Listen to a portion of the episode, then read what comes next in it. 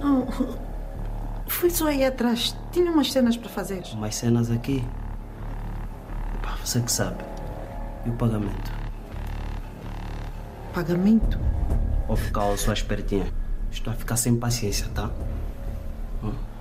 Tá a gozar comigo ou quê? Iniciamos o Cinema em Foco com a curta-metragem A Testemunha, do realizador Guabi Silva. O filme de 13 minutos gravita em torno de uma jovem mulher que acorda sem memória, nos escombros sinistros, e tudo o que tem a fazer é percorrer o local sem ideias do que lhe espera pela frente. À medida que se recompõe, chega um surpreendente final. A outra parte do mundo seria depois da missão.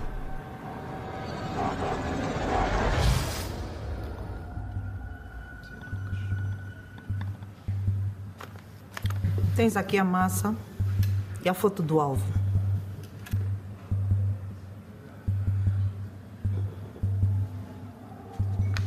Por trás tens alguns endereços onde poderás lhe encontrar. O filme A Testemunha foi exibido na última semana na ilha de Luanda. Os moradores desta parcela de Angola estão a beneficiar todas as quartas-feiras de cinema gratuito. A ação é da Fundação Arte e Cultura, em cooperação com a Associação Angola dos Profissionais de Cinema e Audiovisual. Além de assistir filmes angolanos e africanos no auditório Wiza, o público tem a possibilidade de conversar com os realizadores do país da Palanca Negra. O encontro com o cinema vai proporcionar momentos de alegria aos ilhéus durante 12 dias. A iniciativa visa ainda proporcionar cursos livres para adolescentes e jovens de baixa renda, residentes ou não na ilha de Luanda, num projeto com a designação Futuro Cineasta. Além das quartas de cinema, os habitantes da ilha de Luanda vão ter mensalmente uma sessão especial em que as famílias receberão convites para assistir um filme no projeto Cambas do Cinema, destinado ao aumento da cifra de cinefilos na cidade de Luanda, em particular na ilha de Luanda.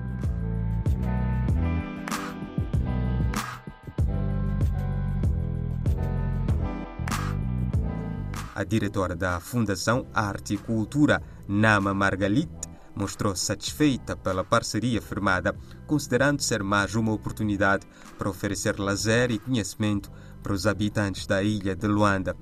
As oficinas também são gratuitas.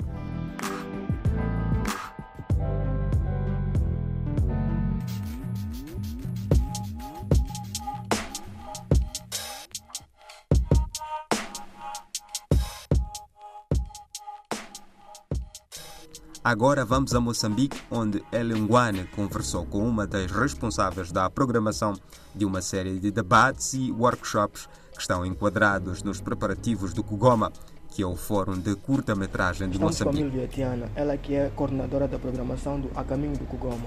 No ano passado, no meio da pandemia, o Kugoma conseguiu trazer dois debates e dois workshops. E neste ano tem um desafio de trazer três conversas e dois workshops. O que podemos esperar? Epá, este ano tem uma seleção muito interessante em termos dos filmes, né? Temos umas duas dezenas de curta-metragens, metade dos quais são jovens de Moçambique, e um conjunto muito interessante de curtas da África do Sul, Quênia, Angola e Brasil. Uh, além disso, este ano continuemos com o Prémio dos Novos Atores de Moçambique, com os nomeados de, de cá Cecília Ma Maumane, Gigliola Zacara, Ivo Mabjaya, Ruben Morgado, Isidro Mangue, mais o Bernardo Guiamba. E todos eles com um conjunto de linguagens completamente distintas, né? e que obviamente não vai deixar a decisão do, do, júri ser assim fácil.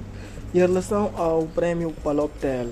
Este ano, infelizmente, não tivemos uh, assim muitos filmes que foram submetidos que nós esperamos para que possamos fazer uma seleção dos filmes Palop, mas acreditamos que na, na edição do próximo ano que isso possa mudar, né? E agora voltando para os workshops. Ah, sim. Uh, pronto, este ano vamos ter, como já mencionaste, dois workshops. Um do Ivan Baros sobre técnicas do uso do drone, que será no dia 21 de agosto. às 14 e uma de Julia Alves, brasil, uh, produtora uh, brasileira, no dia 22 de agosto, que será um workshop sobre segredos, vamos dizer, de produção. Então percebe-se que estamos aqui a trazer duas vertentes. A questão do drone, que é uma nova técnica, uhum. usando um instrumento inovador que traz novos ângulos e novas formas de gravar. Por que dessa escolha do Ivan Barros em específico? Ivan Barros, sendo uma pessoa que ele faz uh, muitos trabalhos de cinema, vamos dizer, nacional ou institucional, não é?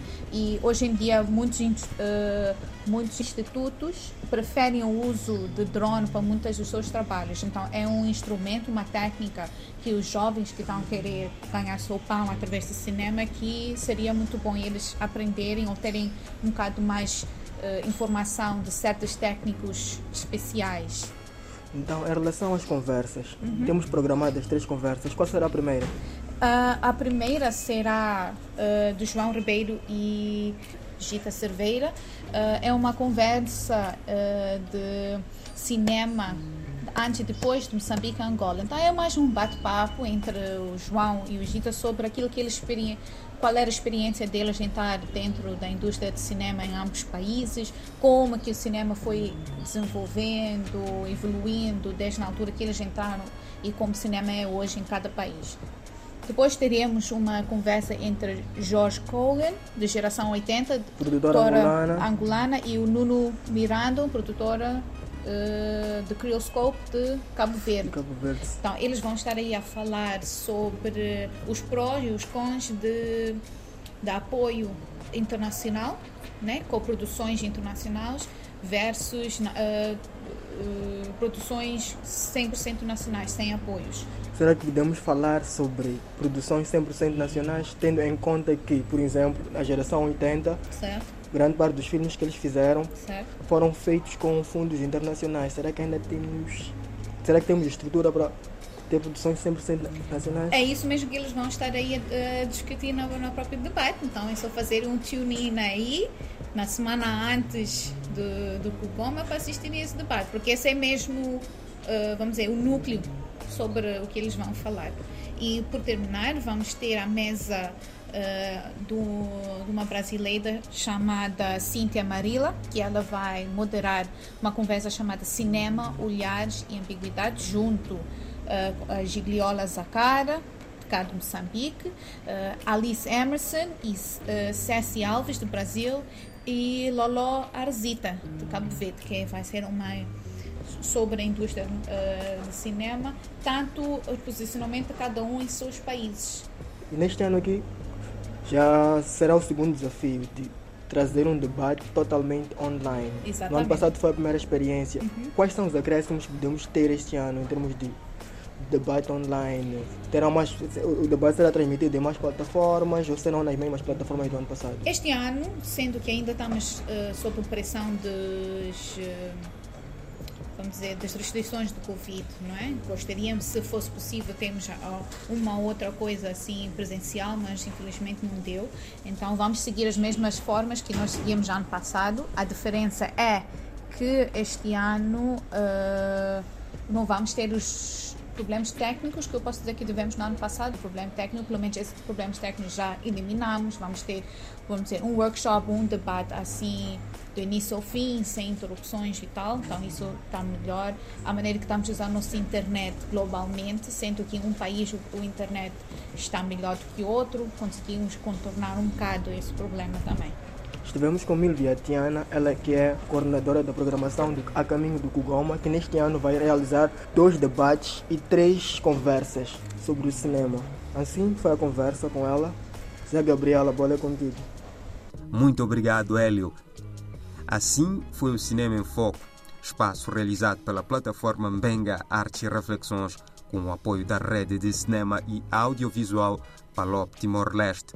Elinguane esteve na produção e sonorização, José Gabriel na apresentação e tem um encontro marcado consigo na próxima semana. Até lá.